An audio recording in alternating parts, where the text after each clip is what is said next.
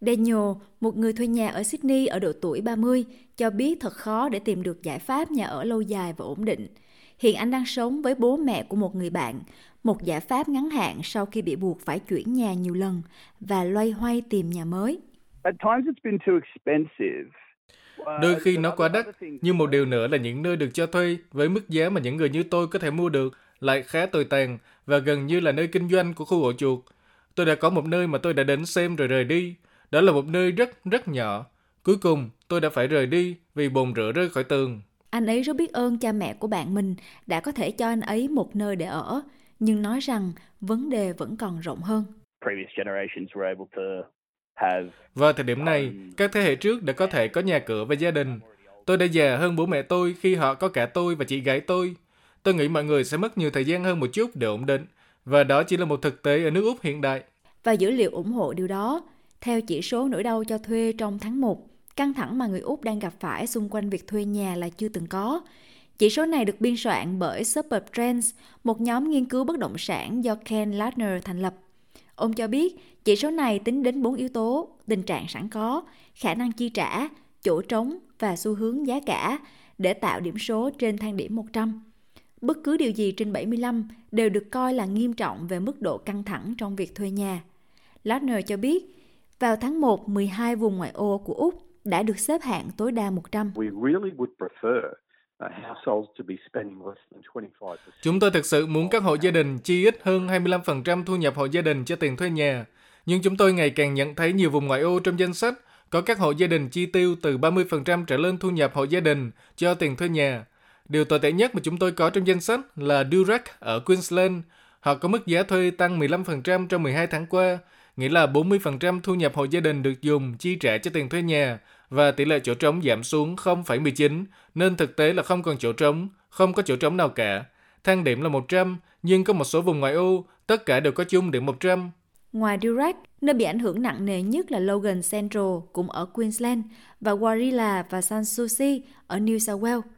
Trên khắp nước Úc, gần một nửa số vùng ngoại ô được phân loại là đang bị ảnh hưởng nặng nề do căng thẳng về tiền thuê nhà. Nhưng nhìn chung, Queensland và Nam Úc ghi nhận mức độ căng thẳng cao nhất với 58% vùng ngoại ô ở cả hai tiểu bang đạt điểm trên 75. Harry Millward là tổng thư ký của Hiệp hội Người thuê nhà và nhà ở. Ông nói rằng căng thẳng cực độ về tiền thuê nhà là điều mà tổ chức này nhìn thấy hàng ngày với một số người mà họ cho biết phải chi đến 80% thu nhập của họ vào tiền thuê nhà. Ông Millward cho biết những người bị ảnh hưởng nặng nề nhất là sinh viên, những người nhận phúc lợi và những người có công việc bình thường hoặc bấp bênh. Những người nghèo nhất, những người cần giúp đỡ nhất đang sống trong những ngôi nhà đổ nát, trong các khu ổ chuột vì họ không thể chấp nhận rủi ro khi đứng lên bảo vệ quyền lợi của mình. Ông muốn thấy luật thuê nhà được sắp xếp hợp lý trên toàn quốc để bảo vệ tốt hơn cho người thuê nhà, cũng như các biện pháp tức thời như giới hạn thời hạn 2 năm đối với tiền thuê nhà. Tôi không tin rằng chính phủ liên bang hoặc tiểu bang đang xem xét vấn đề này một cách nghiêm túc. Chúng ta đã cắt bỏ rất nhiều hệ thống nhà ở chính phủ trong 30, 40, 50 năm qua. Kể từ khi những khu nhà chính phủ được xây dựng, các chính phủ liên tiếp đã ngày càng làm ít đi. Thị trường tư nhân thực sự là độc quyền ở giai đoạn này không có gì để cạnh tranh. Greg Bader là CEO của rent.com.au, giúp người thuê nhà định vị và thuê được chỗ ở. Ông nói rằng có rất nhiều bình luận về các giải pháp, nhưng các vấn đề đều mang tính cấu trúc.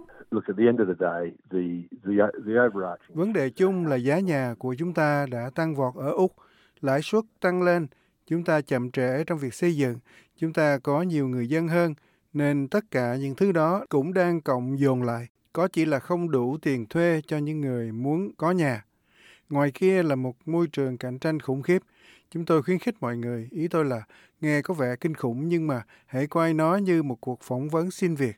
Xây dựng mối quan hệ với các đại lý bất động sản nếu có thể. Chúng tôi mỗi lần mở cửa nhà cho thuê sẽ có 30-40 người đến xem nhà. Theo ông, ông muốn thấy một loạt các biện pháp chẳng hạn như chương trình đặt cọc thấp và khuyến khích tiền mặt để chủ nhà cho thuê tài sản của họ dưới giá thị trường. Nguồn cung là một vấn đề lớn cũng được Ken Lautner của Suburb Trends thừa nhận.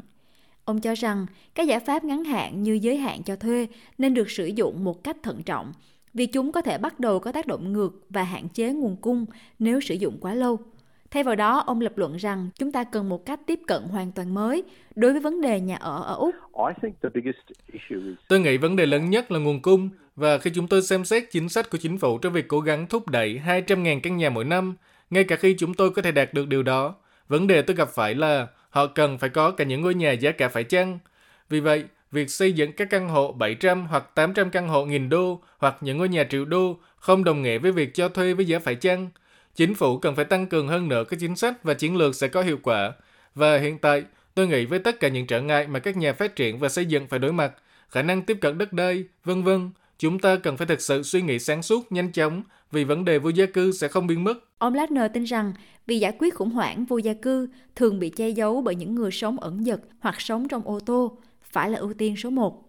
Theo ông, Úc cần xem xét các giải pháp sáng tạo như công viên nhà di động có thể được xây dựng trong vòng 6 đến 8 tuần.